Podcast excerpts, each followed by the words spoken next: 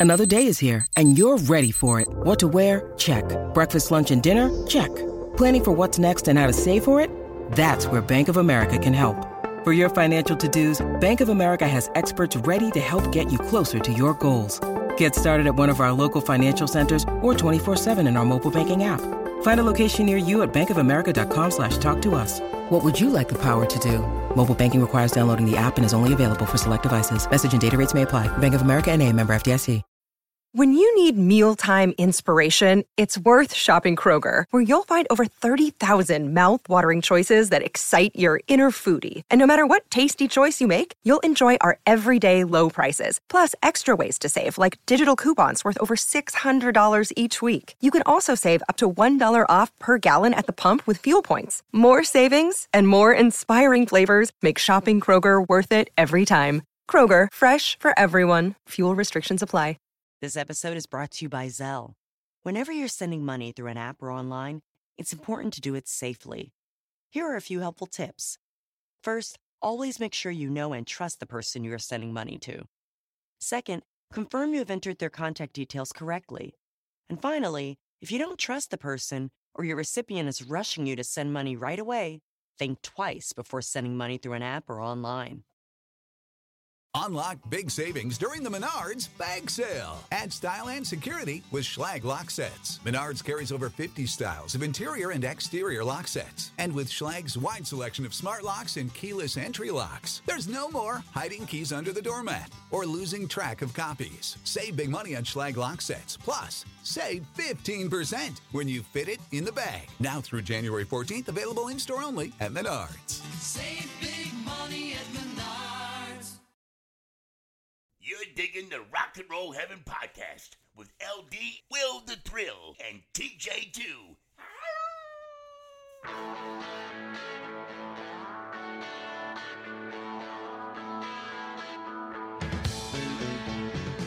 Hey guys, welcome to Rock and Roll Heaven, the podcast where we talk about the lives, careers, and deaths of famous musicians. I am your host, LD. Along with me for this really, really long ride is TJ2, the Deuce. Wait a minute. Damn it. There we go. Oh, that was a good one. What are you drinking? I had to fight with that one a little bit. Um, I'm having Victory Sour Monkey. I like the name. Oh, the Sour triple. It's uh, 9.5%. So this uh, I probably things might get interesting. It's it's 11 o'clock right now where you are, and uh, you've had a long day. I'm drinking and- a, and I'm drinking a delightful. Uh, ooh, that's good. Hey, honey, uh, do you want to make a, a, a small wager? I had Uh, a sour monkey before. I'm going to say that my brother's going to fall asleep before page 10. Ooh, I'm gonna say page twelve. Ooh, All right. ooh, we got an over under going. I'm gonna take the outside. Yeah, Oh, Yeah. So uh, if I win, you have to do the dishes. I was gonna do the dishes anyway. So I win. Yay. hooray! By the way, I'm here too. Hi, everybody. and my my guy that constantly is taking vanilla nut taps, Mr. Will the Thrill. Uh, why you got to bring that up?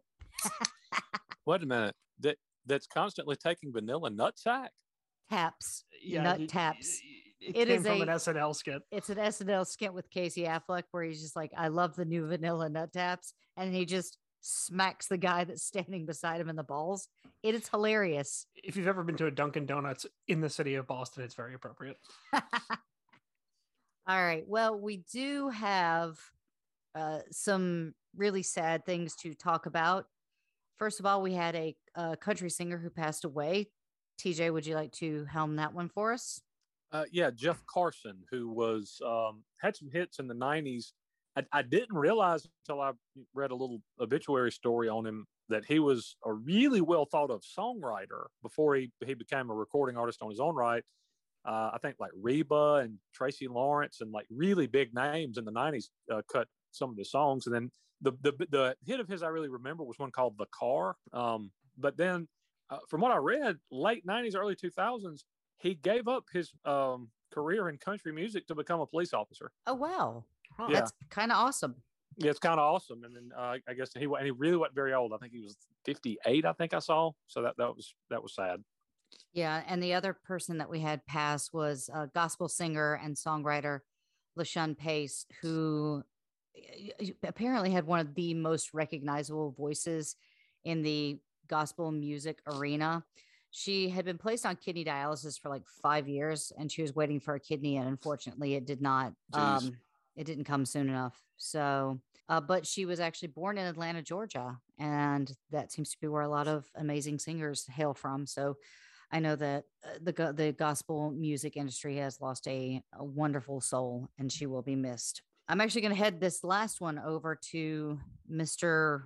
Will the Thrill uh, to to take the lead on for this one. Yeah, this was a sad one, as we know now that just a few days ago, it, I think it's within the week actually, we lost Taylor Hawkins of the Foo Fighters. Um, he was only 50 years old, obviously, spent, I think it was 25 years with the Foo Fighters, which is Yeah. Astounding, And- utterly astounding. and and uh, played with Alanis Morissette before that. And his first real job in music was playing for a favorite of mine and yours, Will, that being Sass Jordan. Was he with Sass? Oh, wow. Yeah. What When was he was the about name? 20, when he was about 21 years old. What was No the name of the the group? Was it the the Shovel something Shovel Oh, he- Chevy Metal. Yeah. Chevy Chevy Metal? Which is a great band name. Um, yeah, uh, we have uh, actually, funny enough, living in Los Angeles, we have a lot of friends who knew him personally, and I've heard nothing but incredible things about him. He just seemed like he was all around a good person. And uh, for those who don't know, he just did a film with the Foo Fighters called Studio 666. And for those who are interested, it is streaming on Prime for you to rent. And I do believe it is like 19.99. But if you're still a little bit wary about going to the theaters, but really want to, you know, show your support, you can do that. And uh, funny story about this, guys. I actually had tickets to the the Foo Fighters coming up in Los Angeles if I Oh, wanted wow. to go, and actually turned my friend down because I was like, "Look, I'm not gonna I'm not gonna be one of those people that's like, oh no, I love the Foo Fighters. I definitely respected them, but I knew that there was somebody out there that would have loved the ticket more than me. Yeah. And so I passed on it and took the new kids on the block tickets. Ah, okay. Well, Mhm. and the thing the thing is, you, you first of all, he was a, a terrific drummer, but like like you said, the the the overwhelming sentiment seems to be what a sweet guy he was, and the tributes show that he also was, I- I guess, sort of multi generational because I Elton John, Brian May.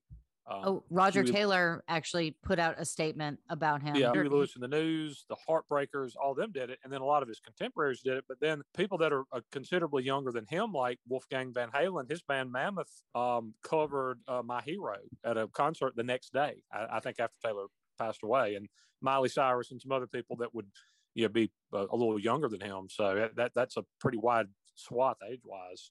Yeah, true. Actually, let me- beloved. Let me let me find the picture really quick. Um, there's a theater in Los Angeles, and I can't quite read what it read what theater it is. It looks like the Loki Theater, but I don't know if that's the theater. The But it says Largo? maybe I don't know, but it says goodbye Taylor Hawkins. There goes my hero, and I that think was it's with the the Largo. yeah, that was with the marquee red. So Yeah. um, no, it's got an R, like the Really? yeah the the the logo is an R. Hmm. Oh oh oh, it's the Roxy. Oh, the Roxy. Okay. but it's just like super faded. Like it's it looks almost like it's like struck out. Does that even exist anymore? The Roxy? I thought it closed. I, I guess not. Huh. Okay. Anyway, but yeah, I mean, uh, Roger Taylor made a statement because um, Taylor considered Roger his mentor. Like he he loved Queen. He worshipped them. There's a, a fantastic there's a fantastic little uh, not listicle, but like uh, what do you call those? Just like little news bites, pop culture news bites of a little piece about Taylor from either Looper or Grunge, and I'll try to post that on our socials. But, Also, uh, is a huge loss. Huge loss. It's a huge and very sad. And as a journalist, just let me say that whoever came up with the term listicle should have to subsist on a diet of doo doo. Y- you know, whoever I did was that like, word. "This I is can't- great. I Get detest, it? I detest it?" listicles, and I, I hate the word the word itself even more. I did not realize that you were so triggered by this. I'm so sorry. Yes. Yeah, I, they should they should have to subsist until they're until they're until the till, till the uh, end of time on giant buckets of doo doo. All right, fair enough. So, mm, But R- R.I.P. Taylor Hawkins. Seriously, Yeah, that's we miss that's you, a Taylor. terrible Yeah. loss. yeah, absolutely.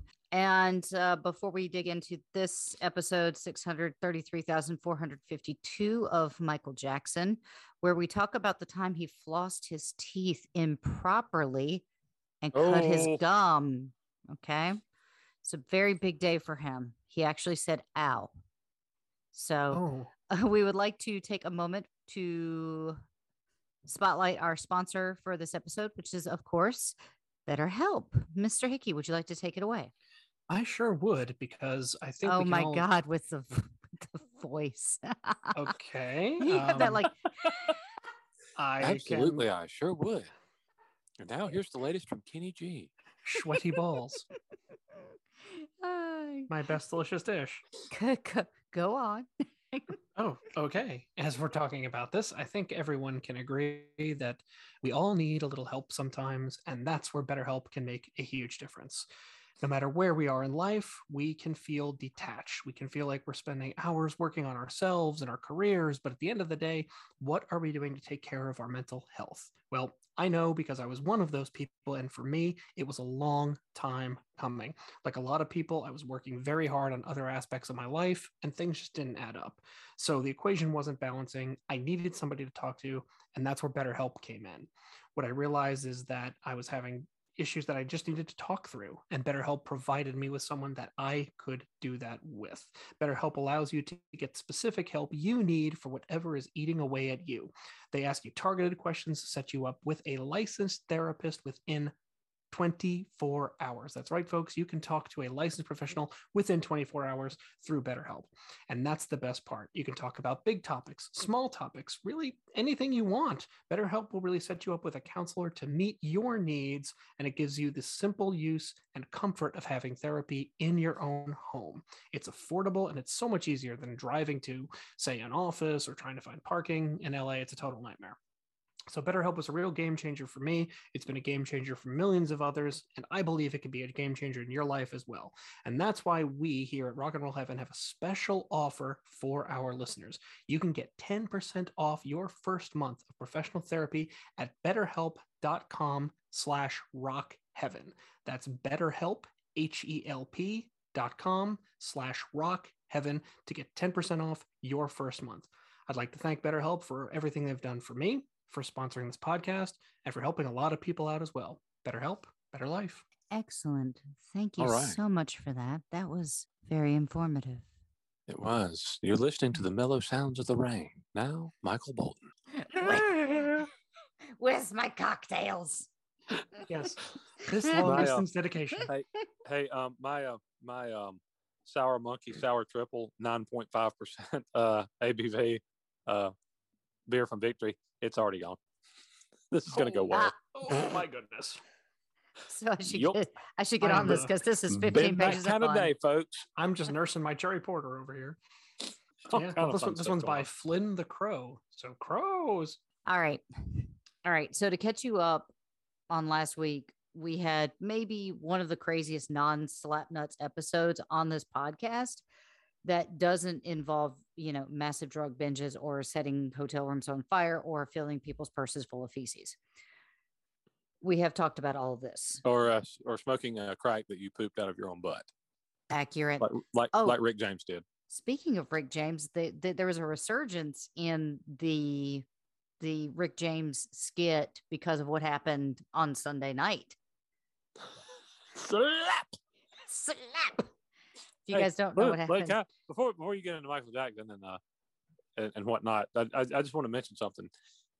We, if anybody follows our social media stuff, we threw out a couple of weeks ago. Hey, here are a list of things that we're considering for future Slap Nuts episodes. Slap Nuts episodes about once a month. We do something you know silly and off topic and not pertaining to one artist or whatever, like we normally do. And I said, hey, but here's a, a list of things I've, I've we've put together. Which ones would you like to see us do? Trying to get a little listener feedback. One of the things I, that I came up with and put on there was favorite award show moment. Oh. But, befo- but and and, I, and anybody can go back and look. I did so before Sunday happened yes, uh, yeah, you did. because I, I, was can, thinking I like can tell you that. soy bomb or Oh, I forgot I'm gonna let you finish or whatever. Wu Tang is for the children. All that kind of that, that's the kind of things I was thinking of. Nathaniel Hornblower taking the stage in Lederhosen. Right. Don't don't don't don't spill all the secrets because that's still on the table. This this Right. subject is still on the table. But I just wanted it we'll- noted that I mean that that I that I thought of that and put it on a list before Sunday happened. Did Yeah. you did you create a listicle? I will come out there and whip your ass. listicle, listicle, listicle. I want to see my brother. um, yeah, no, it was it was uh, Listicle. it was uh that that that was a that was a Whoever thought of moment. Whoever thought of that can can, can kiss my dicksticle. Oh, this is going to be a joy to edit, isn't it? Where is the Pulitzer Prize committee when you need him? Anyway so that that that moment actually happened and i will say okay uh if we're if we're going to talk about the oscars for just a second before you know diving in i am incredibly upset by what they did with we don't talk about bruno. That was so bad. That was so so bad. If you guys are fans of the song and happen to actually see the the recording you'll understand like they got Megan Thee Stallion to write a completely different um, lyric to the song. They had other people show up and sing other lyrics. And then at the end, you just had hyper sexualized dancing. And normally I'm not a prude, but we're talking about a Disney movie about like a 12 year old.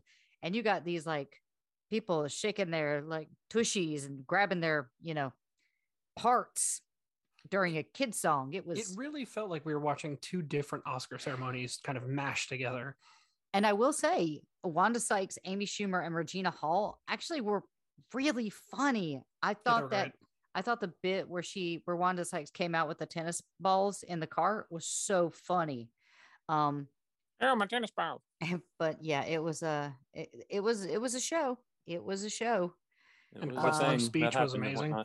Yeah, it was uh it was weird. It was a weird watch. So, but But yeah, maybe like- we'll do, maybe we'll discuss that in further detail in an upcoming Slapnuts episode. I will just say it was uh it was weird, but it was uh it, you know what? Yep. Let's I'm gonna zip it because there are parts that I want to talk about this year specifically. So I'm just gonna keep it for ammunition for that episode. And So when we finish the 48 part series on Michael Jackson, we will get to that. yeah, we're we're getting there. We're on part 15 today. So Almost over the hump. the idea, like the stuff that happened last week, kind of happened in chronological order. So you had the hyperbaric chamber, you had the elephant man's bones, you had three pages on Bubbles the chimp. Uh, what else did we have? Was that was that basically? Uh, that, you had that- some that- you had some uh, some pissing match between Diana Ross and Liz Taylor. Yes, and apparently he thought the world was going to end in 1998 and all kinds of stuff. I so it was just it, it, he was getting that moniker of Wacko Jacko, and he hated that. And I actually remember people calling him that. Will didn't Yeah, seem to remember that. I. Will didn't seem to remember that. Did you, honey? I did not know. Now maybe may- were you just not like a Michael Jackson kind of media savvy with that? Because I was I was reading up a lot about him, and I'd watch specials and stuff like that. So like I don't think I was Yeah. in deep as you were. I don't think I was also i'm to say this i'm to say a weird sentence right now and it might make sense if you're in some place like this you didn't have like a ralph's or a kroger's though you had the market basket which really didn't doesn't peddle these salacious magazines right Yeah, I think the closest. I'm trying to think of the closest major grocery. I mean, that was like the closest one to my house, but yeah, we didn't have those those the other chains that you mentioned. yeah i don't think you had like the magazine rack with the stuff that would like plaster wacko jacko on the I- front I, page mean, I think we had like a stop and shop, but I don't know. yeah Or but a that- shop right. Yeah. yeah so uh but last week we we talked about the song bad so this week we're actually going to be talking about the album bad so if you've listened to the first couple of episodes of this this series of the podcast you would know this is also one of the top 10 highest selling albums of all time i think we talked about in episode one which aired before christmas i'm getting older by the day And now you're even older. And now you're even older. Now, we did talk about some of the stuff that led up to the actual recording of the album, and we talked about the title track. So, this week we're going to dive a little bit more into the other tracks and the impact that it had made. So, It should be noted that Bad is actually the final collaboration with co producer Quincy Jones, who had produced Off the Wall and Thriller. After Jackson had written a handful of tracks for Off the Wall and Thriller, Jones encouraged him to write more for a follow up. Jones recalled all the turmoil in Jackson's life was starting to mount up. So I said, I thought it was time for him to make a very honest album.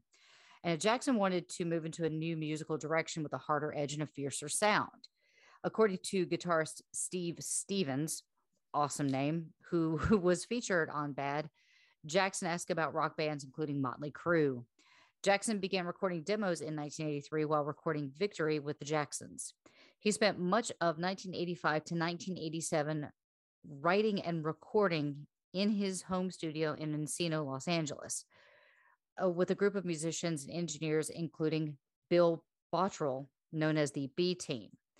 Uh, the demos were brought to Westlake Studio to be finished by the A Team with Jones and engineer Bruce Swedien. Jones said the team would stay up for days on end when they were on a roll. They were carrying out second engineers on stretchers, and I was smoking 180 cigarettes a day. The team made extended. Hey, wait, stop, stop. I'm sorry. 180 cigarettes a day? That's, That's like uh, Yul Brynner level. Nine packs? I mean, part of me thinks that's exaggeration, but part of me remembers this was like 1987. I did not realize Steve Stevens played on Bad. That's interesting. Uh, yeah, please explain to our listeners who, if they don't he, know, he uh, played with Robert Palmer. He played with um when that that brief unfortunate period when Vince Neil left Motley Crue and mounted a brief solo um, career. He was mm-hmm. in Vince Neil's band. I actually saw him uh, playing uh, opening for Van Halen on the 1993 Right Here Right Now live tour, and there's a very funny story about uh, him and Vince Neil opening for uh, Van Halen that night that I cannot share. Um, also, for, completely inappropriate in every way. Uh, for my fellow cinephiles, he actually did the lead guitar riff on the Top Gun theme. Top, uh, Top Gun, yes, yep, he sure did. Yeah, like that. I can I can do it's it's like I'm Steve. So yeah, 180 cigarettes a day. That is honestly, I kind of believe it. I don't know if that's an exaggeration or not. Jackson was eager to find innovative sounds and was interested in new musical technology. The team made extensive use of a new digital synthesizer. And I know, T, what you think of synthesizers. You hate them, right? Um, for the most part, yes. There's appropriate ways to use them to supplement your sound, but uh, not make them your sound. Now, okay, I have a question for you. Did you like, do you like the song Jump? I, I do. Yeah. Okay, so that's good use of synthesizer. That's that's a that's an okay. That's I don't mind that one so much. I, have always said the perfect example of use of a synthesizer is "You Got Lucky" by Tom Petty. Okay, fair enough. So supplements um, the sound, but never o- overwhelms and becomes you're not a synth band. Why don't you just get up there and play a guitar, you jackass? well, I think that Michael actually used it to his advantage because it was kind of like the new technology that was happening. So he would sometimes combine synthesizers to create new sounds, like they would include drums and organs and uh, guitars, bass, percussion, saxophone, and washboards, digital guitars, and and all that kind of stuff. So work was disrupted in 1984 when he embarked on the Victory Tour with his brothers. Now you guys remember everything that happened on the Victory Tour, right? Like it was mm-hmm. just mm. not good. So work had to resume after January of 1985 when their tour ended. And after Jackson had recorded what else we talked about, which was We Are the World. In mid 1985, work paused again so he could prepare for the, the 4D experience, Captain EO, which featured a song that ended up on the album Bad, which was another part of me, which I played when we talked about Captain EO.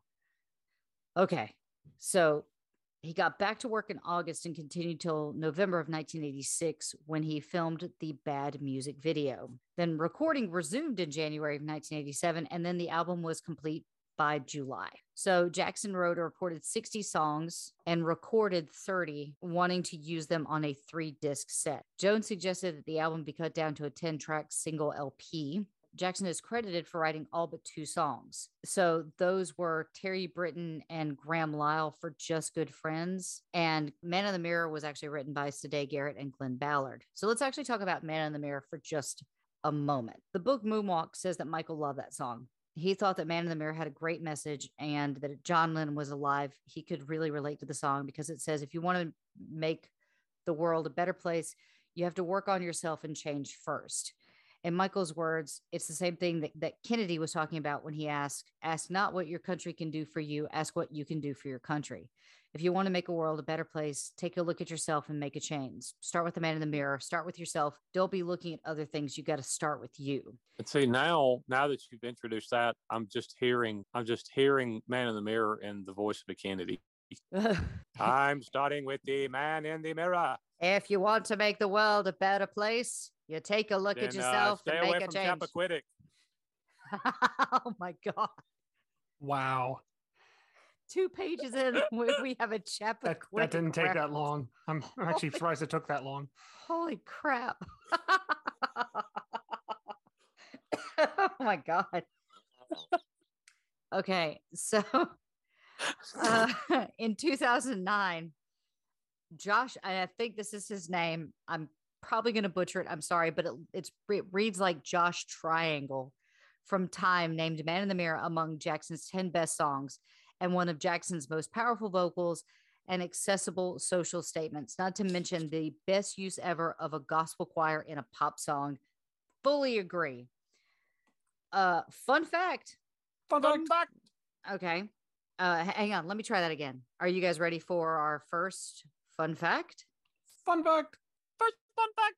in 2017, shortlist Dave, Dave Fawbert listed the song as containing one of the greatest key changes in music history. Is it up there with the darkness? Because uh, I'd have to say that's a strong contender. Oh, come on. I'm not a girl, not yet a woman. That key change is amazing. Also, there's a, a fabulous key change in Da Vinci's notebooks, the title of the song. And in uh, what was it, Spamalot, the Diva's Lament? Yes. Yeah. No, no, no. It's not. It's um It's not Diva's Lament. It's um. it's not it's um the song that goes like this. It's the song that goes like this. That's the Yes. the song. There we go. Okay. um and I'm going to actually hand over our story time to Mr. Deuce because I want him to tell the story from his point of view about the time that I got my very first record. So T, I want to hand it over to you. Ah, yes. So LD's first record, and again, we're talking vinyl, and she would have been seven, seven, seven years old. Was it wasn't a forty-five, but it was, it was still like a single, right? It was, but it was a big, like a big seventy-eight looking thing. Yeah, Uh, But it was, but it, it was Man in the Mirror. that was it. and LD played Man in the Mirror over and over and over and over and and knew all the words and sang along with it and she and I I th- this is not an exaggeration. She wore the record out within about 2 or 3 weeks. Wore was- it out. That was my birthday present, and I think mom had to go back to the radio station and have them order another one. Yeah, she had to go steal another one. Because let's just be honest, order order I'm trying to keep. I'm trying to keep. Uh, you know, any kind of. uh Pretty sure the stink statute off of my- limitations is up on lifting uh vinyl from WGCD at this point. It is a defunct radio station. Right. I I don't think they're going to reopen that case. Yeah, probably not.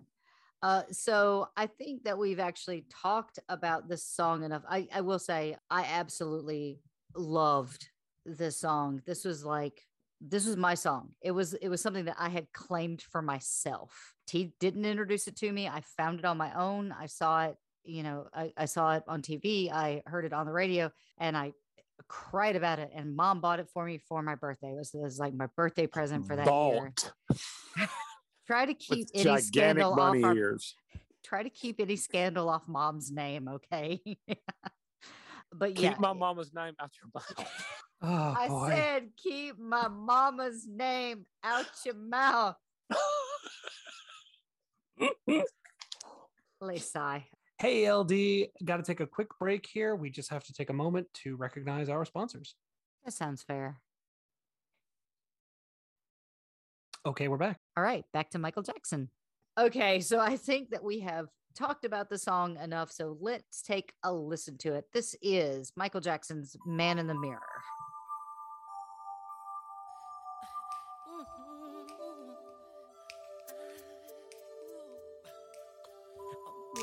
make a change for once in my life. Gonna feel real good. Gonna make a difference. Gonna make it right. As I turn up the collar on my favorite winter coat, this wind is blowing my mind. I see the kids in the street, but not enough to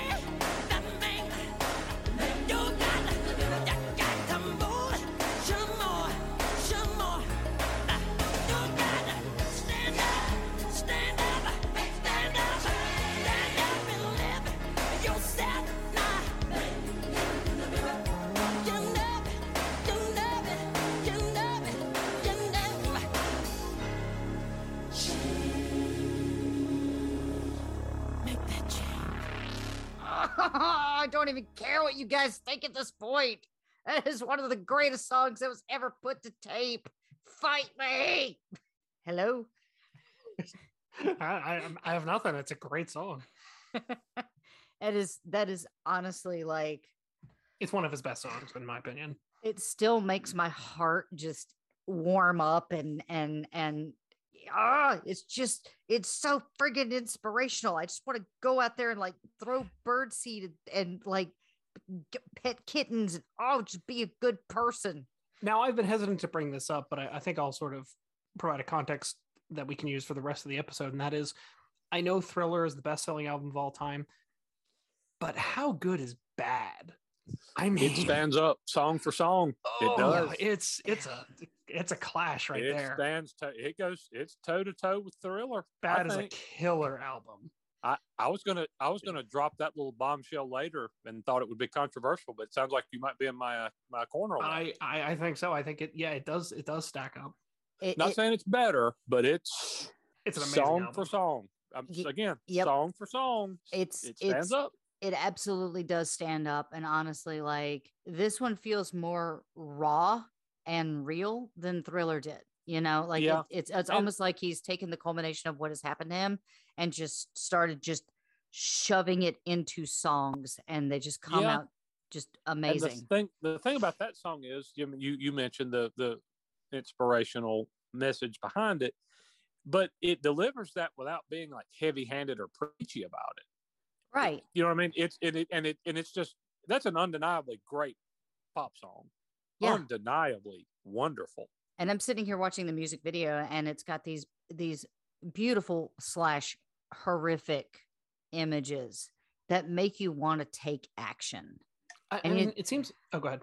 I was just to say, like, you see everything that's happening in the world right now, especially like with Russia and the Ukraine, and it's it's just sort of the same thing. It's just like how like these people need batteries and food and soup and blankets, and is you know we're always talking about like oh what can we do to make this world a better place? It's just being a good person and helping out your other, you you know helping out your fellow man, and that's something that's being echoed from his music, which is, you know, that song is almost 40 years old now. It's 87. So it's like 30 something. I can't do math on the fly like that. 35. But 35. Yay. Somebody in our family can do math, but it's not me. But he's still echoing things that if we just listened to him, you know, maybe this world wouldn't suck so bad right now. I think Bad is a more timely album. Thriller is great, and I think it's very rooted in its era. Whereas Bad, I think, is almost goes beyond the time period. Uh, Yeah. I still have one uh, probably going to be controversial take. I'll save for a little later in our uh, bad discussion. Actually, Okay, fair enough. Now, I have a quick question for you guys. quick question. Okay, Go what on. is what is what what do you see when you look in the mirror? Specifically, what do you see? Your face. Your face. All right. Now, what is something that you can put on your face to make it look different? Makeup. Or maybe a mask, just like the title of the 1987 album by Manfred Mann's Earthband. Whoop, there it ah, is. Whoop, there it is. Pew, pew. Whoop, there's Manfred Mann. Okay, who's gonna do it? Who's gonna do it? Should I use my rockin' NPR voice? Okay, okay. Let's let's let's give it a whirl. Come on. Ladies and gentlemen, our federally mandated Manfred Mann's Earth Band reference of the podcast has been satisfied. That was actually excellent. Stay tuned for all things considered. I've been practicing. That's good. That's good. That's really good. Now, I told you guys when we were talking about Bad last week that he actually sort of retreated from the public eye for about two years.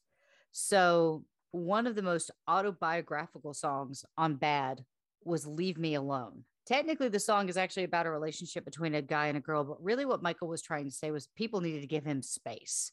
Michael tried to look at fame from a lot of different perspectives since he had been in the business for so long. He had learned the way to survive is to keep as a low profile as possible, which coming from him is a little strange knowing that he had a monkey and a hyperbaric chamber hunt and a rumor about the elephant man's bones, but you know, to each his own. Now, the hardest part for Michael was not having any privacy. He recalls in his book Moonwalk that they were filming Thriller and Jackie Onassis came to California to discuss the book that he was writing. And he remembers seeing photographers in the trees they were everywhere. Like, how do you live like that? Like, knowing that people are hiding in the trees. It, it's crazy. You hear stories of people dressing up as animals. I mean, it, it's just, it's absolutely bonkers. Well, like even more, you know, the, a more modern take was Shia LaBeouf showing up with a bag on his head saying, I'm not famous, or Kim Kardashian showing up at the Met Gala wearing the shadow suit. You know, it's Or a way. meat- Lady Gaga meat dress. No, that's more of a stunt. That was it. more. That was more of a look at me. that This was more uh, gross. yeah. That was more. That was more of a waste of meat. Hey, hey, everybody, look at my bacon flaps. Moving on. So Oh my god. you know we're only on page three, right, guys? oh, hachi machi. All right. So he really. And there it is. TJ is gone. we're we are we are 50 minutes in and we are three pages in. Oh. we might have to pick this up tomorrow oh. t I, don't, I don't know if you're gonna oh. last. I'm good. Go ahead. okay. So it was impossible for them to do anything without being noticed and have it being reported. So he really didn't have any privacy and couldn't do anything unless special arrangements were made for everything. And so it got so bad that people knew which movie he was seeing and in Florida, because of course it's Florida, in Florida, they printed his entire schedule in the paper. Everything he did from 10 in the morning until six o'clock at night. Like, how crazy is that? That is stock. Like, okay, I know that we have talked about this before, and this might actually have to be a slap nuts because it's just going to be me just screaming into a microphone for like 45 minutes. I despise the paparazzi. I think they are the worst of humanity.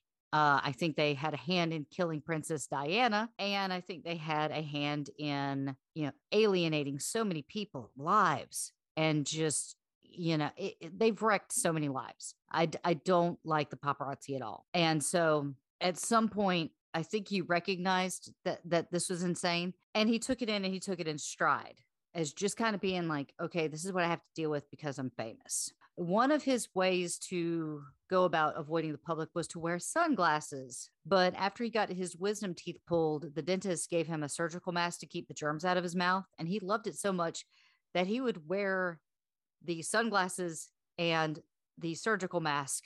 And he would just have fun wearing those around, which, by the way, no one would bat an eye now because this is exactly what everybody looks like during a global pandemic. He was ahead of his time. Yep. So moving on to the next song, let's talk about Dirty Diana. Uh, Dirty Diana was actually written by Michael, and that was released on April 18th, 1988, and it's the fifth single from Bad after Beat It. Dirty Diana was the second hard rock song of his solo career with lyrics about a persistent groupie. Jackson hired Billy Idol's guitarist, which we talked about before, Steve Stevens, to back him on that track. Now, I'm sure that most of you guys have heard the rumor that it was supposed to be kind of a poke at Diana Ross. You guys know that? That's Uh, what I've I've I've heard. heard Yes. that. Yep. Yeah, uh, he denied that. And in fact, Ross started using the song as an overture at her concert shortly before appearing on stage. In an interview from the special edition of Bad, Jones later confirmed that the song lyrics were about groupies. Jackson also confirmed the same during an interview with Barbara Walters that it wasn't about Diana, Princess of Wales, even though he was told personally by the princess that was it was among one of her favorite songs. And you guys know I love Princess Di. Uh, Dirty Diana, similar to Bad's previous singles, charted within the top 20 and top 10 worldwide. It peaked at number one on the United States Billboard Hot 100 on July the 2nd, 1988, after nine weeks on the chart, exited the chart after fo- its 14th week. It stayed on the chart for 14 weeks. How long does it take to have a baby? Longer than that. Um, more than that, I don't know these things like biology, nine whatever. months. Huh. I mean, Yeah, but how many weeks is that? Well, 36, but I think the pregnancy is actually a little bit beyond that. I mean, whatever. It's it wasn't like, like, he had a baby. It's a terrible analogy, and you should move on. what is what is it a bad joke like GI Jane 2?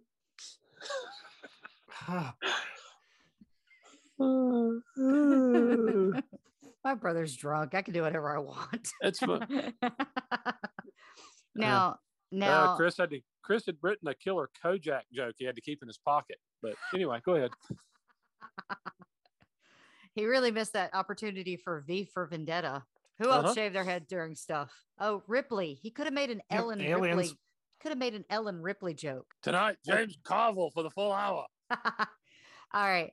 Let's talk about my song that ties for first on this album. On October 24th, 1988, Michael released Smooth Criminal as the seventh single from his studio album Bad.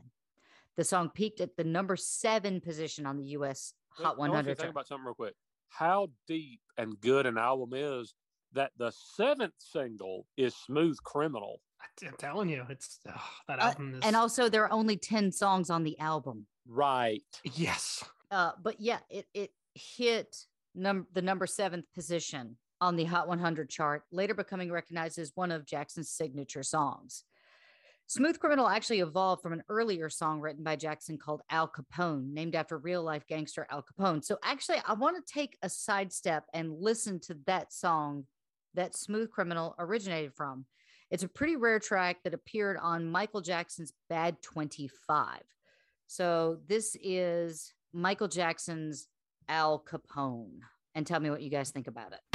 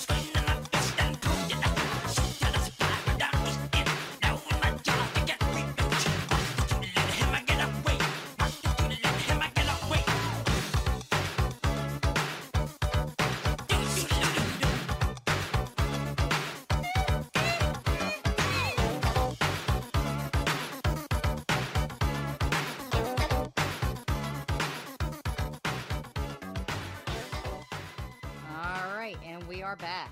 definitely sounds like Uh, something off the Moonwalker soundtrack. Yeah. Um, it is very it's similar to Smooth Criminal, but it's not as good. But yeah, it's it's very close, but it's not quite smooth criminal. No, it's not quite as good. And musically it's that one's a little bit repetitive. it's it's just a loop of bum, bum, bum, bum, bum, bum, bum, bum, bum, bum, bum, Yeah. bum, just over and over and over, pretty much through the whole song. I mean, it's not bad, but it's not it's not as uh, he he I would say smoothed out the rough edges on that for and you know when he finished it up. It made with it Smooth more, Criminal. more dynamic with Smooth Criminal. Yeah, Certainly, I yeah.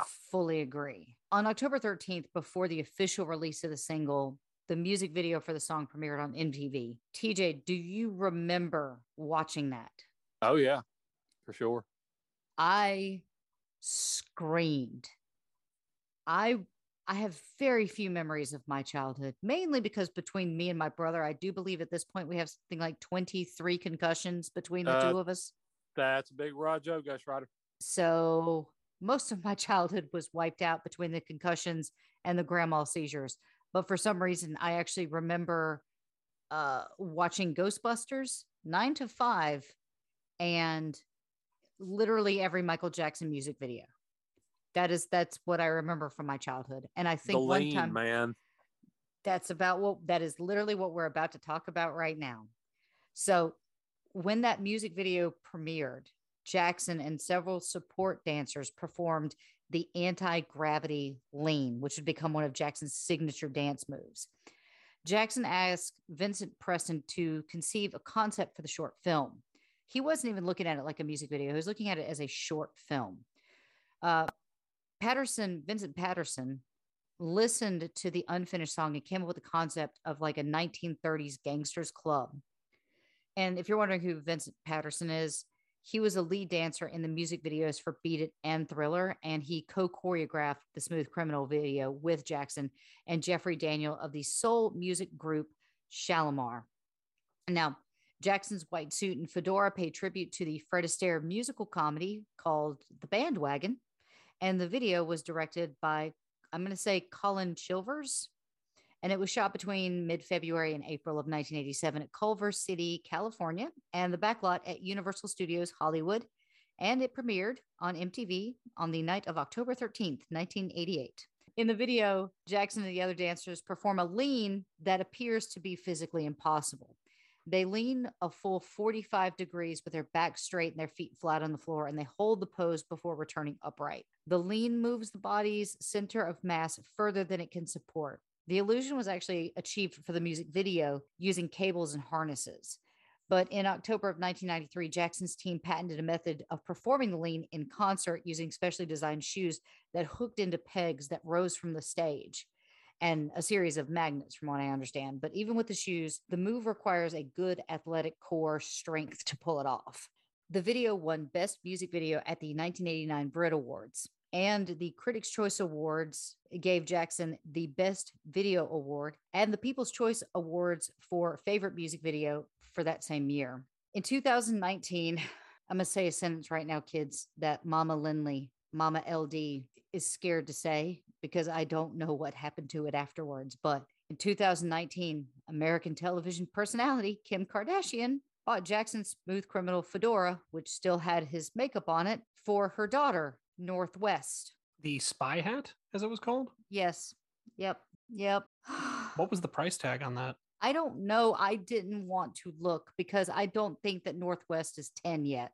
I'm just curious to know how much it cost. I mean, just the presence of his makeup probably upped the value by, you know. Oh, co- can, can we use that? Can we clone that? Can we use the sweat from that? So, the style of clothing as well as mannerisms that Jackson portrayed were reused in the numerous adaptations of the video game for Michael Jackson's Moonwalker. We we will talk about the video game. I promise. I'm actually going to hand the reins over to Will the Thrill to talk about this video game when we get there. But it doesn't come up wait. until doesn't come up for like another three years. So another 16 or 17 parts. So 17 more episodes, right? the song serves as the background music for the Club 30 stage and the nightclub scenes in the music video that appear in the game. Uh, the video is the centerpiece of the 1988 film Moonwalker, which I actually own a DVD copy of, but I don't think I can actually play it because they only released it in China. So, but I remember buying the VHS. I remember burning out our VHS copy of it. I have downloaded it several times off the internet, but it's choppy in places, like it's missing some stuff. But it's just a series of music videos. Now, I know that you guys have been with me on this crazy ride, and we really haven't, we've only really touched on like two instances with individual people that have, what's the nicest way to say this without being me? Brought out the crazy. So, what I'm going to do is I'm going to play a short clip from Dr. Phil. I want you guys just to hear this. It's a three minute clip of an interview with a woman and I, I want you just to hear it and then let's chat about it okay so uh like i said this is a clip from dr phil and it's called i believe i am annie I believe I Am Annie from Michael Jackson's song Smooth Criminal. Michael mentions my name 46 times in his song. About the time Michael Jackson wrote the song Smooth Criminal, I was in an abusive relationship. On the night that I was being abused, I became Annie from Smooth Criminal. So she ran into the bedroom, she was struck down, it was her doom. And I did. I ran into the bedroom and I was struck down. This paragraph really speaks to me because it brings back it's like it just happened yesterday. While this was happening, I saw a limousine outside the window. I believe it could have been Michael Jackson in that limousine. I know that Michael Jackson had family that lived in the area. Annie, are you okay? Why do you think he said that? Because he wanted to know if I was okay. Why would Michael Jackson put so much emphasis on my name if he didn't want me to figure it out? I've called Quincy Jones twice. I talked to some lady. I told her that I'm Annie. I'm the girl in the song. And then I heard someone in the background say, hang up the phone. There is a lot of friction between me and my daughters. They don't believe that I am Annie. And right now I'm homeless. I hang out a lot at this donut shop. How it feels to be homeless? It's not a good feeling. I've been stolen from all my life. Even my life story from Smooth Criminal was stolen from me and I didn't get anything. I want the rights to my song. I am Annie. Okay, it's good to meet you. Glad to meet you. Um, so, how do you know that you're Annie? My grandmother gave me that name, and um, I was uh, violently abused around the time that that song came out. I'm very sorry about that, by the way, that you've had to live through that. Now, tell me about the limo, because this was a key for you. I saw his, uh, I started doing some digging, and the particular limo that I saw outside is the same one that he has in storage. He has several cars. That looks very similar too. Okay. There's thousands of limousines. I'm sorry? There's thousands, hundreds of thousands of limousines. But there's, there's, there's one thing that, that you don't remember, and that's because you were just a little child. First of all, you, there's nothing that you could say that you even remember about any of that when all of this happened. So Michael Jackson was just. I don't know if Michael Phoenix. Jackson was in Phoenix or uh, if there was someone who was living in the complex, maybe who knew or heard about what had happened. But you think you looked out the apartment window and Yes. saw him in that limousine down at the curb. I saw the limo. I don't know if I saw him in the limo, but I did see the limo. now and i'm going to say this okay before we actually get to chatting about this a lot of people in the comments are saying that this woman isn't crazy per se but she's dealing with trauma in her own personal way but it sounds like. Oh, go ahead. Uh, go no go ahead i'm interested in say, it sounds like delusions of grandeur. I know that gets thrown around as a Star Wars reference, but it's the belief in something that is n- it's not based in a reality, but you're attaching to this greater thing to bring out sort of purpose in your own life. It's a it's a form of mania and it's rooted in in delusion. It's it's when it's like when people are convinced that a celebrity is in love with them or they're supposed to be with a celebrity. It's like that level of delusion. yeah t thoughts Yeah, yeah, no, I, I think Will pretty much nailed it. That's uh I was gonna do like a, a terrible Dr. Phil impression and say something stupid, but by the time we got to the end of it, I was like, eh, no, I'm not going to because that's that's actually kind of sad, actually. Yeah, it is. It is really sad, but it's also kind of indicative of fame because people hear the song and they think, oh, this is about me. She just took it to a different level. Like she attached her name to it. And she's like, this song is mine. but people have kind of been doing this to Michael since the beginning when they're like they want to make it their own. But you heard what she said. Like she said, you know, I want the rights to my song. Yeah, I noticed she's saying her song. yeah her she's saying Yeah. her song and you know it's it's really sad like i'm sorry that that she's homeless and i i really hope that she gets the help that she needs because it sounds like she went from a really bad situation to a really bad situation and How recent? I mean, how how long ago was that interview on Dr. Phil? the clip is from the clip was uploaded on youtube 2017 Oh wow. Oh wow, that's so way way after the fact. yeah Way, I mean, thirty years after the song was released. And his passing at that.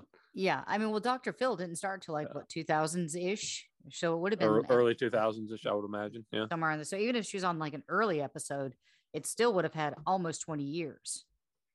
And I think it again, love to hear from a professional in this arena, but I think it's actually an acute form of schizophrenia as well. There's like a a, a tie to schizophrenia, I believe. I I don't know. I'm I'm so I'm always so nervous to speak on mental health because I don't I don't ever want to offend anybody. I don't ever want to come off as cruel or mean or just uneducated.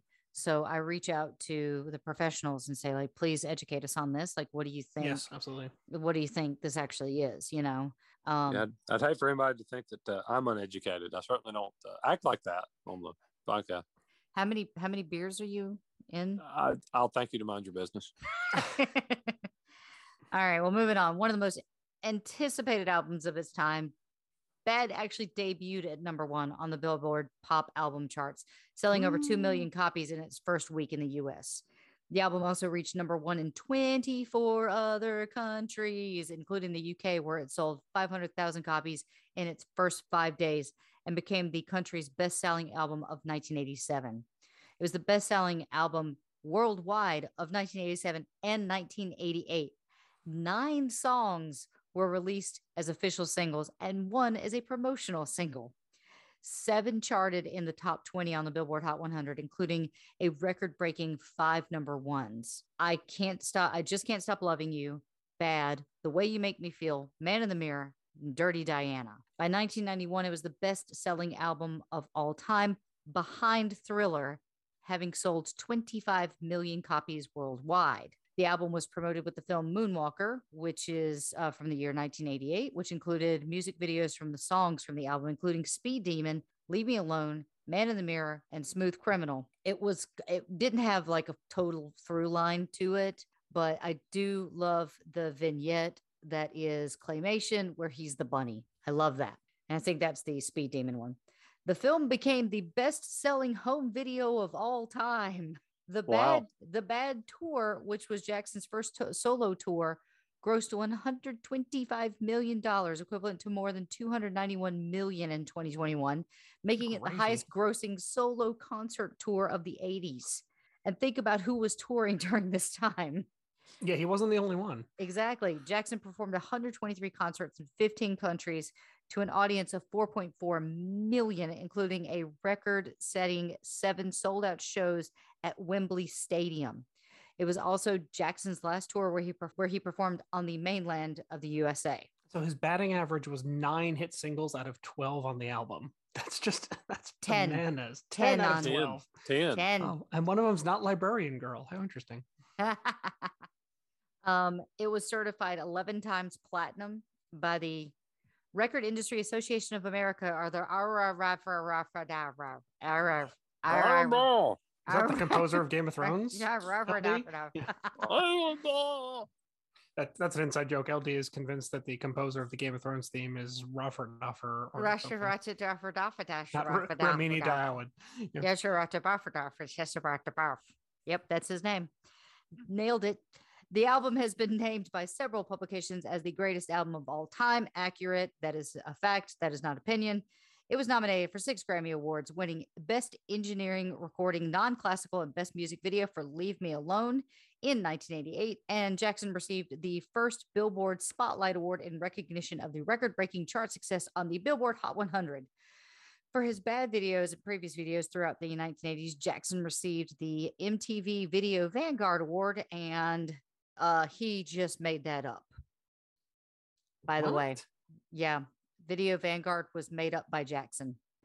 I think I mentioned this. If not, I'll throw it in the next episode because, you know, God only knows we got like 58 episodes left. So I'll figure out a way to slide that in somewhere. To celebrate the 25th anniversary, the documentary film Bad 25 was released in 2012. A 25 anniversary album, Bad 25 2012, was also released in September of 2012. Oh, do you guys want another fun fact?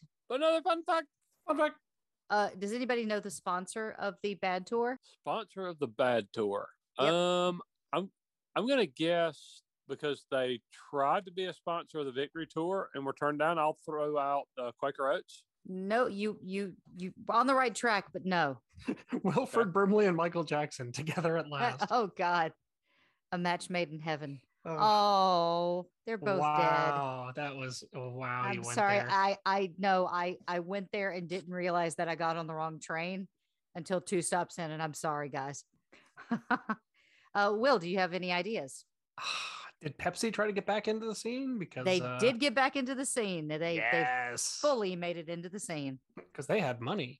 He also earned two new entries into the Guinness Book of World Record for the largest grossing tour in history and the tour with the largest attended audience. It was nominated, and I didn't even know this was like an award, but it was nominated for Tour of the Year at the inaugural International Rock Awards. Jackson made a public statement at the end of the tour that he intended it for him to be his last as a touring artist, as he planned on transitioning to movie making. On June 29th, 1987, Jackson's manager, Frank DiLeo, announced that the singer planned to embark on his first solo world tour concert sponsored by Pepsi. The tour actually began in Japan, marking Jackson's first performance in the country since 1973 as part of the Jackson Five. The first nine scheduled concerts began on September 12th. Oh, it sold out within hours, which meant that these people had to wake up and actually go to the box office because the internet's still not a thing. Because they sold out, five more were added due to the high demand. Over 600 journalists, cameramen, and fans waited for Jackson's arrival at the Narita International Airport.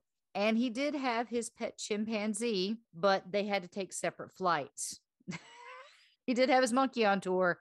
He just had Wait. to take a separate plane. Wait a minute, they put the monkey on a different plane? Yeah, they had to take separate flights. I don't know why. Maybe they had a tiff. Um, you know, maybe uh, I don't know, maybe Bubbles preferred the Concorde. I'm not really sure. He was greeted by more than 300 people. So just the monkey had 300 people. A chartered jumbo jet was used to carry 22 truckloads of equipment, along with Jackson's entourage of 132 people for the tour. Jeez. The Mm. stage set used 700 lights, 100 speakers, 40 lasers, three mirrors, and two 24 by 18 foot screens.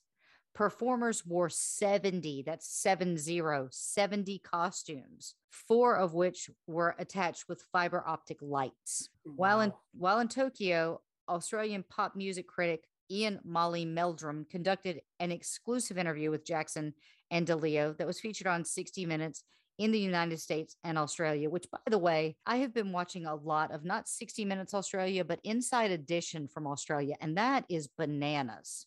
They have just got some weird stories down in Australia. A lot of squatters. I go on these weird, like, uh, binges on YouTube where I'll just, like, right now we're watching a guy from like Scotland. Nope, it's not Scotland, right? It's Ireland. He's in the UK. So we think it's, He- you I think it's can't remember where he is, but he's the, the cow guy, right? Yes, we are now watching a guy trim cow hooves on YouTube, and this Quite is our. It is super compelling, you guys. Please go watch it. I will post it on our socials. I want this guy to get a ton more. Th- it's kind of like if you're into Dr. Pimple Popper, you will love watching the cow guy. He's awesome. Anyway, um, so he was also in Tokyo. People published a cover story on Michael with the headline Michael Jackson, he's black, he's bad. Is this guy weird or what? Uh, Cutler Durkee, I, I don't know if I'm butchering that name or if it's just uh, a weird name. I'm sorry. It was basically about the public's perception of Michael, how it had shifted from here's a really interesting guy to here's a guy I don't understand anymore. And of course, Michael had good reason to be unhappy with the story. People magazine made him sound like a freak, and none of the stuff that they wrote about was true, in Michael Jackson's opinion. On September 18th, Jackson was handed the key to Osaka Castle by Yoshimi Oshima, which was the mayor of Osaka. He was accompanied by Bubbles, who was the first animal allowed inside the city's town hall. I guess that could be another fun fact. Fun fact. Another fun fact. Jackson dedicated his concerts to a young man named Yoshihaka Hagawar, a five year old boy who was kidnapped and murdered. And he gave around $15,000 to his parents. Attendance figures for the first 14 dates totaled a record breaking 450,000, and then crowds of 200,000 were what past performers managed to draw for a single tour. Nippon Television was co sponsored with Pepsi for the Japanese dates for people who really like to know who sponsor concerts. Jackson performed five concerts in Melbourne, Sydney, and Brisbane in Australia in November. And while off stage, he spent time visiting sick children at their homes in Sydney suburbs. Apparently, he did have a problem in Australia because for some reason ticket sales were low. And I think I'm uh, giving you guys a little bit of a preview of the next episode. I do believe this tour is where he will meet Wade Robinson. If that name is not familiar to you, you will become very familiar with it over the next couple of episodes. Uh, and if you want to do your homework beforehand and you have HBO, you can go watch the series called Leaving Neverland. Uh, it was very hard four hours to watch. I will say that.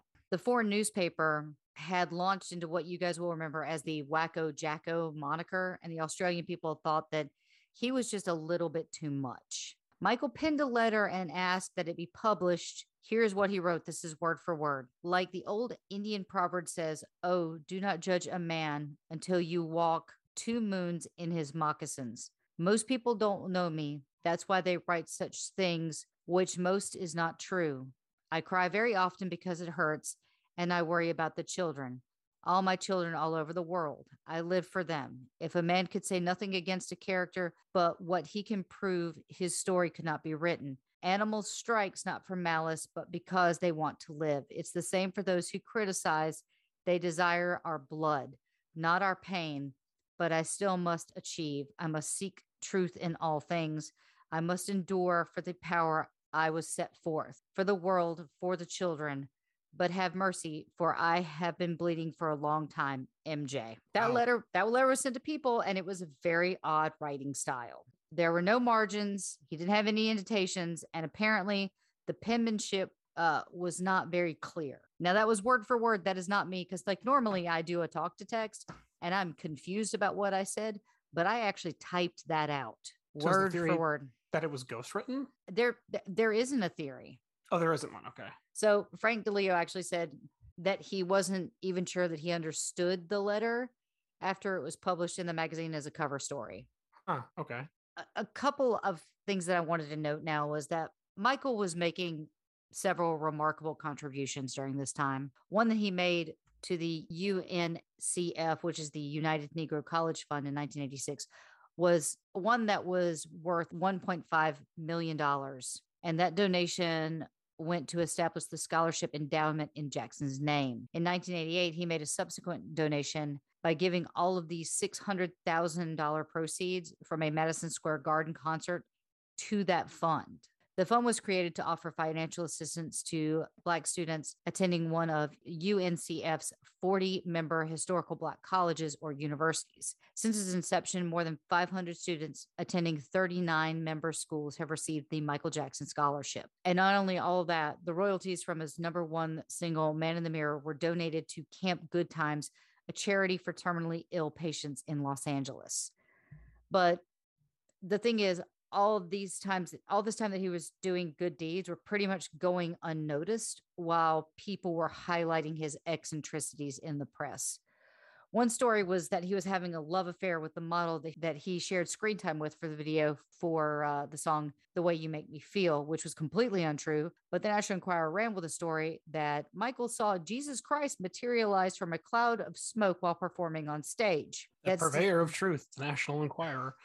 that same week, another, you know, reputable magazine, Star printed that Michael Jackson had fallen in love with Princess Diana and wanted her to star in his next music video. Mike wanted to know where these stories were coming from, and all fingers pointed to Frank. But by this time, Frank wasn't doing anything.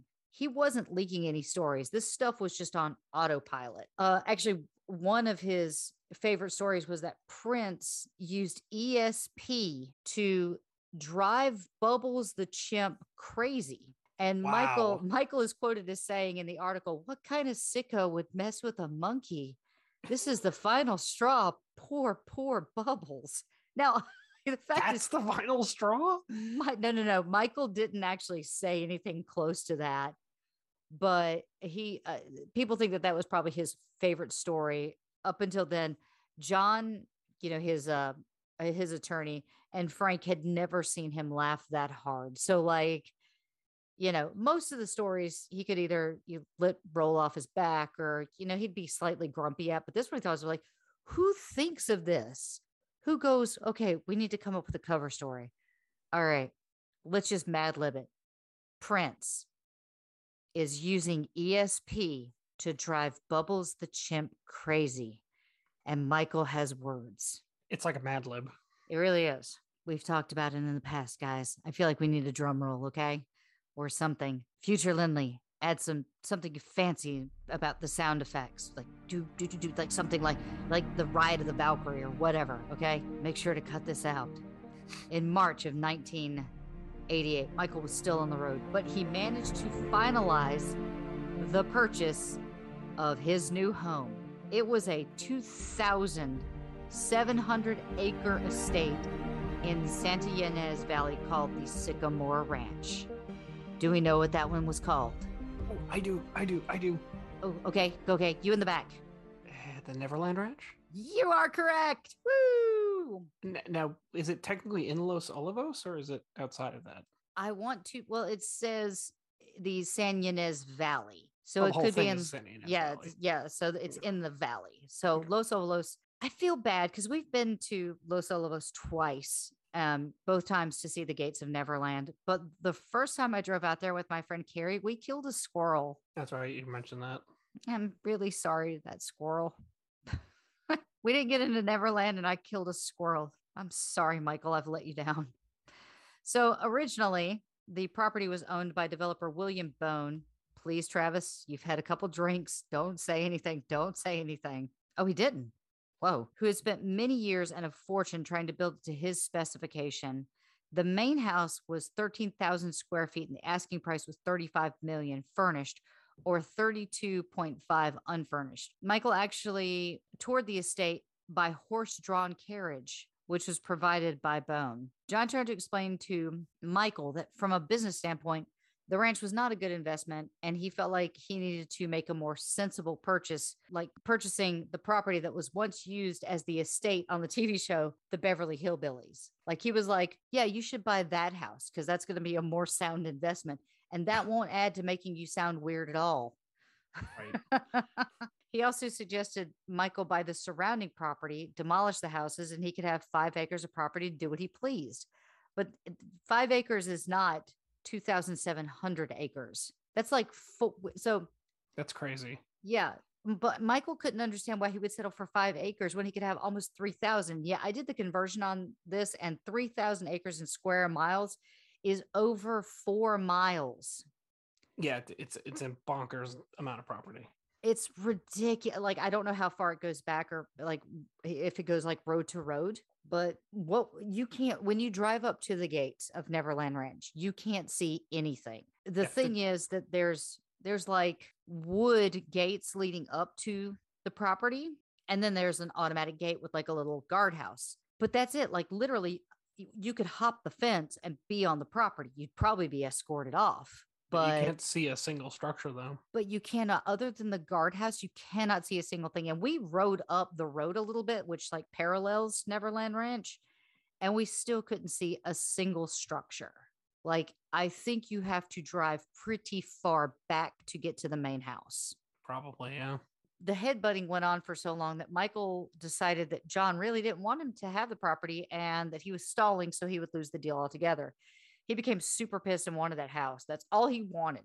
He actually went to another one of his attorneys at John's law firm and tried to get him to break into John's office and steal the files on Sycamore Ranch and then get to working on closing the deal. Now, of course, John's colleague didn't do that. And he actually informed John, who we could say was pretty shocked at Michael's behavior.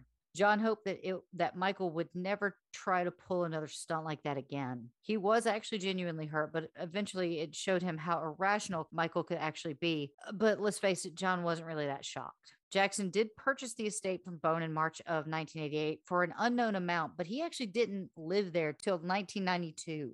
Some sources indicate that the sale could have possibly been for 19.5 million, while others suggested that it was probably closer to the asking price of 32, which would be about 30 million. The property was initially purchased by a trust with Jackson's lawyer, John, and his accountant Marshall Gelfand as trustees for reasons of privacy. The arrangement was later rescinded by Jackson in April of 1988, and he became the ultimate owner of the property. It was Jackson's home as well as his private amusement parks with numerous artistic garden statues and a petting zoo.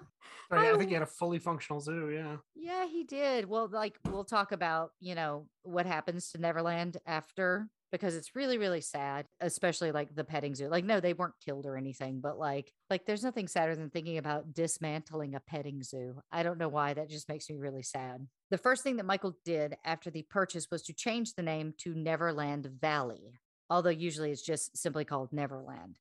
After his purchase, he would actually stay in a condominium that he leased in Westwood that he called his hideout.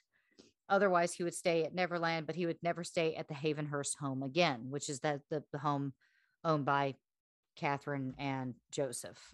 Leaving his parents' home was obviously a big deal for Michael, and he had to leave his mother, but you can imagine he was pretty happy to finally be rid of Joseph. But the weird thing is, he didn't tell any of his family about his negotiations for the Neverland Valley, or did he tell them if he actually purchased it? Catherine and Joseph actually found out that Michael was leaving Havenhurst when they watched Entertainment Tonight. A few weeks later, Michael hosted a housewarming party for all of his relatives, but he did not invite Joseph or Catherine. That hurt both of us.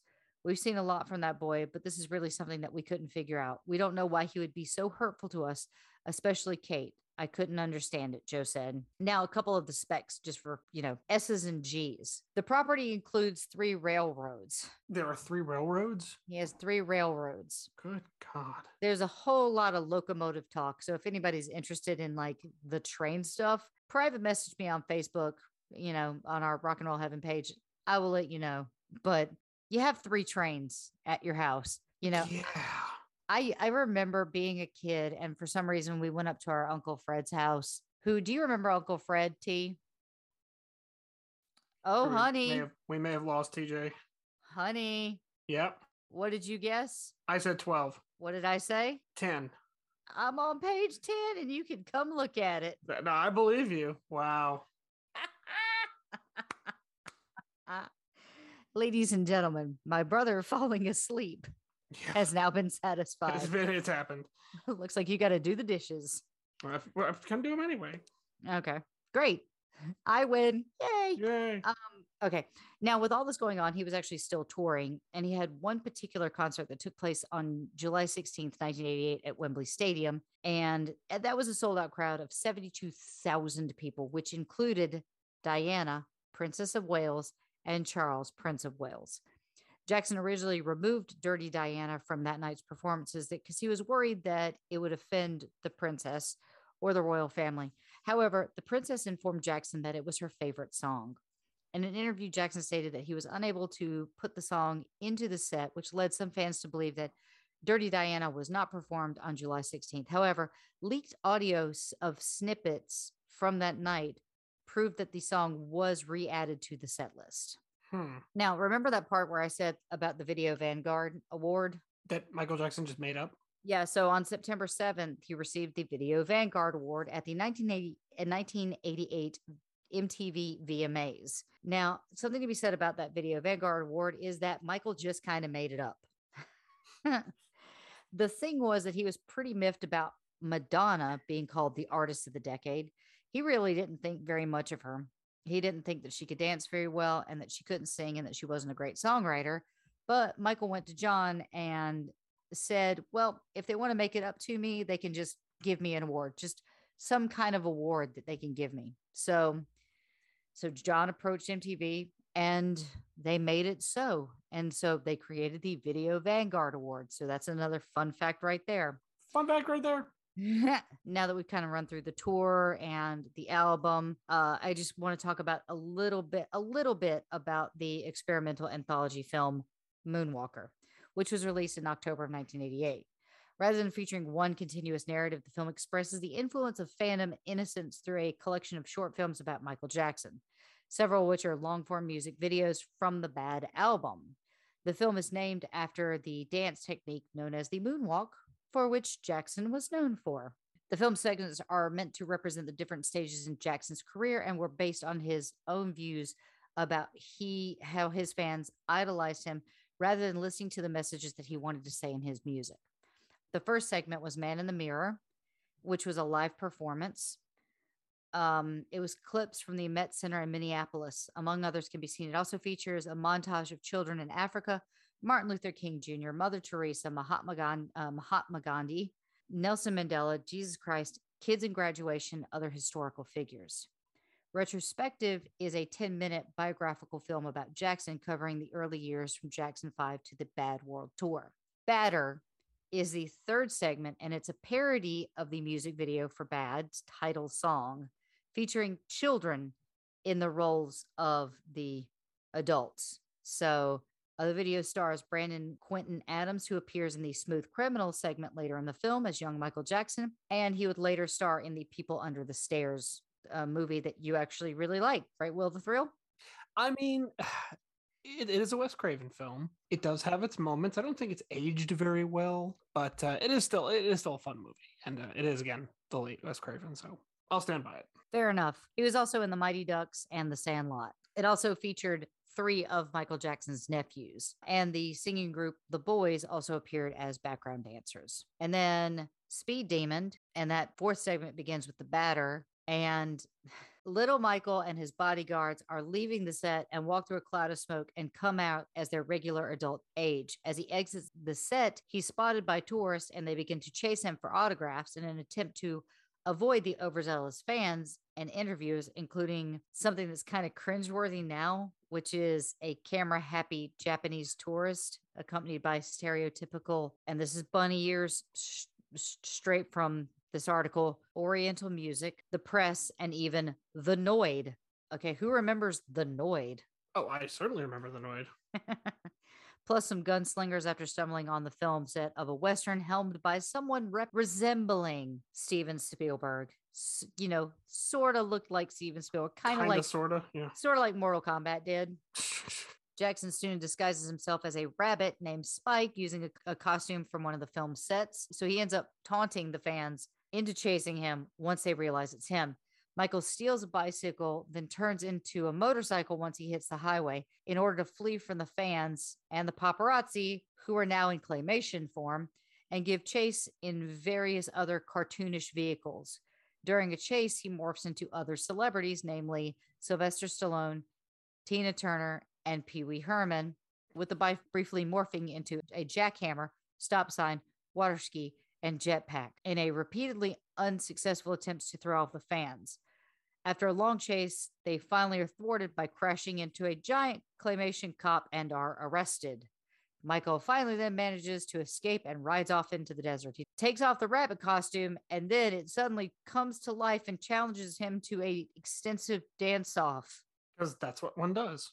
How high was whoever came up with this concept? All of the drugs, every last one of them. Every last one of them. In the end, a passing cop interrupts Michael to point out that he is in a no dancing zone. and when Michael turns to show him that he was competing with the rabbit, the rabbit has disappeared, and the cop sarcastically asks for Michael's autograph as opposed to signature on the ticket. Just as Michael is prepared to leave, the rabbit's head materializes on a nearby rocky crag, then nods to him and smiles. Huh. I don't know anymore. and then leave me alone. Like literally, this just said the fifth segment is a surreal animated music video for the song Leave Me Alone. Didn't we just watch that with the rabbit? Uh, something like that, yeah.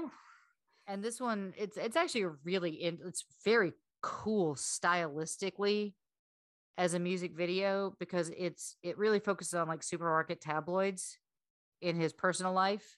Hmm. And he's in like um like a, almost like a World War One propeller plane Okay. and but but kind of like an amusement park ride and it's meant to point out in a mocking tone the way that tabloids unnecessarily sensationalize his life with claims like he had a shrine to elizabeth taylor and like bought the elephant man's bones and stuff like that i do suggest like watching that music video it's really interesting and then we Give a have look, yeah. We have smooth criminal and we've talked about that a lot. So th- there's a whole backstory with the character of mr big who's played by joe pesci?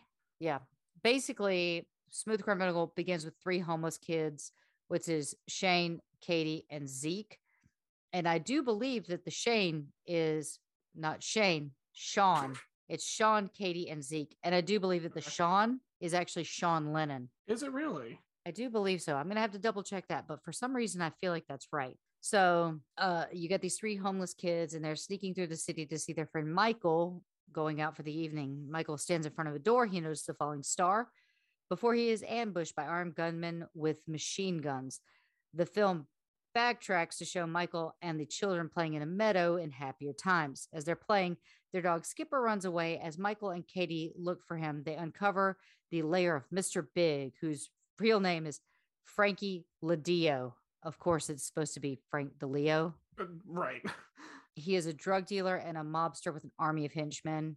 And he wants to get the entire population of Earth addicted to drugs, starting with children.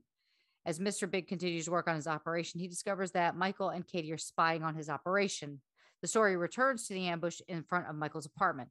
Unknown to the gangster, Michael wishes upon the falling star and escapes the gunfire, leaving only his jacket. Upon realizing that he has escaped again, Big orders his henchmen to track down Michael with dogs. He is eventually cornered in an alley where he wishes upon another falling star and turns into a sports car that mows down several of Mr. Big's henchmen. Michael is pursued down the streets till he loses the henchmen. Meanwhile, the children scout out the Club 30s, the where Michael has told them to meet him, and they only find an abandoned nightclub. When Michael arrives, Katie sees a silhouette of him turning back from a car into himself. The door of the club opens up with a gust of wind, and Michael finds it filled with zoot suits and swing dancers. The children gather outside of a window and watch Michael dance to Smooth Criminal. Mr. Big lays siege to the club and kidnaps Katie. Michael follows them back to Big's lair and ends up surrounded by his henchmen. Mr. Big appears and taunts Michael by threatening to inject Katie with a highly addictive narcotic. While Katie manages to wriggle free, Mr. Big decides that he has enough and orders his men to kill Katie before finishing off Michael, but not before the falling star flies by and Michael transforms into a giant robot and kills all of Mr. Big's soldiers, then turns into a big spaceship. Mr. Big gets into a large hillside mounted energy cannon, firing on the spaceship, knocking it into an, a nearby ravine. The children are the next target, but the starship returns from the ravine in time to fire a beam in the cannon with Mr. Big inside. The children watch the ship fly into the night sky with a shower of light. And there you have it, folks. Nope, there are still two more. oh, wait, there's more. In the conclusion of Smooth Criminal, which is come together, Sean, Katie, and Zeke return to the city believing that Michael's gone forever. The boys talk about Michael. Katie walks away crying as she clutches a paper star. She sits on a corner wishing for him to come back. The paper star flies out of her hand, and Michael walks out of the night fog. He takes them back to Club 30, where they find that the club has turned into the backstage area of a concert. Michael's stage crew return the children's missing dog, then escort Michael onto the stage where he performs a cover of the Beatles song Come Together, with the children watching and cheering him on from backstage. And then they have the closing credits. During the closing credits, two more segments are shown.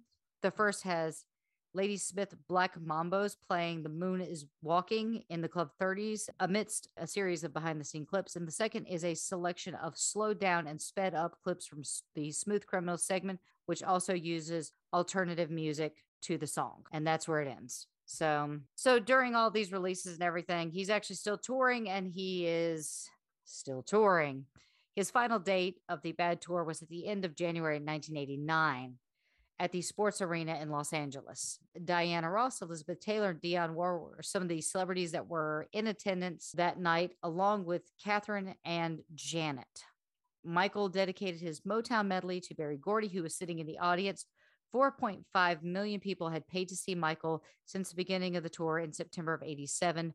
Over a year and a half, he had performed 123 concerts in 15 countries on four continents. The show's weekly expenses had been between 500,000 and 650,000, but the tour did gross over 125 million at the box office. Now, it hadn't been all work and no play, and he would take his time to see the sights. One funny thing that he would do during his tour nights is that he would actually go to a toy store and buy 10 of this toy and 10 of this other toy. And then he would stay up all night putting batteries in the toys and making certain each one of them worked so he could be ready to give them to kids backstage the next day. How sweet is that? I mean, he really cared. That's the thing is he really did care. All the stuff about uh, for the children, he he he did.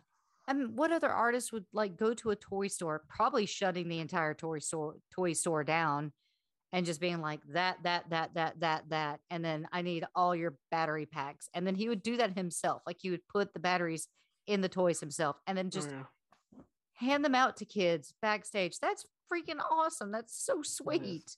All right. And it's on that really sweet, kind of cheerful note that I wanted to end this episode on because the next episode we are going to get into something very dark, um, something very scary. And I, I want to caution our audience uh, there will be a a warning on the episode beforehand, but I will offer this up. We do get into some very dark territory in the next episode. Listener discretion is going to be advised on that one, guys. There's going to be a lot of things that might be triggering to people. And of course, we always want to take care of our listeners. So I, I do think that we should just end on this happy note right there. Um, I, I know my brother fell asleep. Yep. But uh, do you have any passing thoughts, hon? Ah, I think I'll end this the way TJ would want to end it and say bye, everybody. Well, I got to do all the socials and stuff. I mean, uh, not yet. Uh, do you have we're any? Gonna, we're gonna hold that thought. Uh, I kind of brought up my point before, which is I, I do believe the Bad album is at least on equal footing of the Thriller album.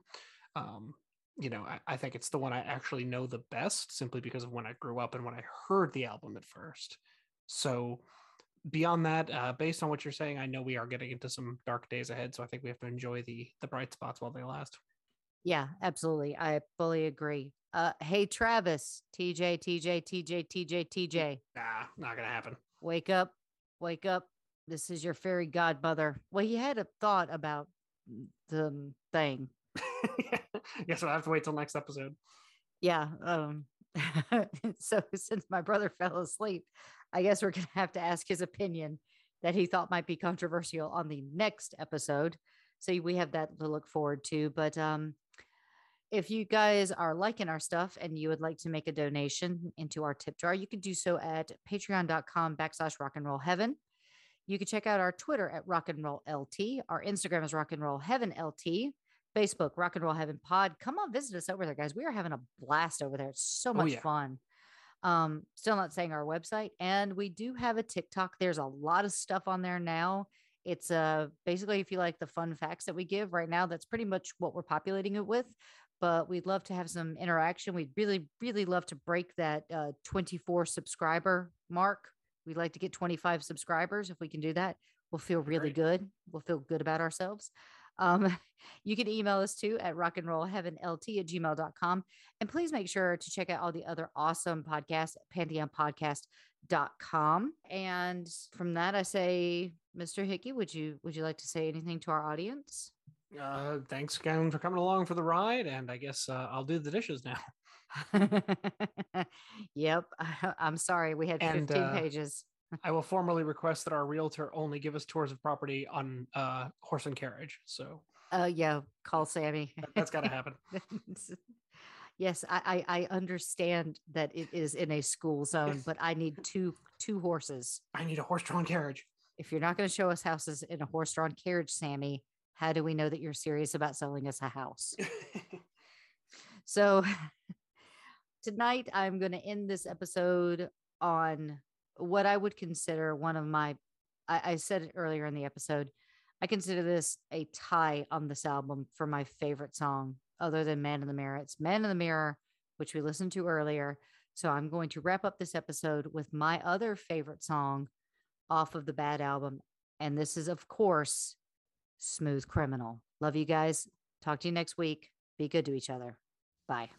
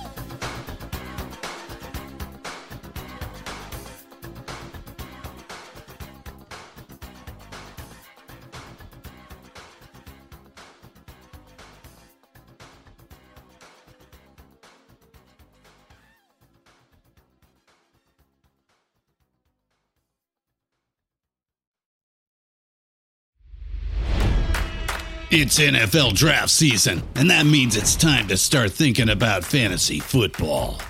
FantasyPoints.com features industry leading experts and prognosticators using proprietary hand charted data to help you score more fantasy points. FantasyPoints.com is the place to go for whatever kind of fantasy football you play. Whether you play fantasy football, daily fantasy sports, or do a little bit of everything, Fantasy Points has the meticulously researched content to guide you to victory.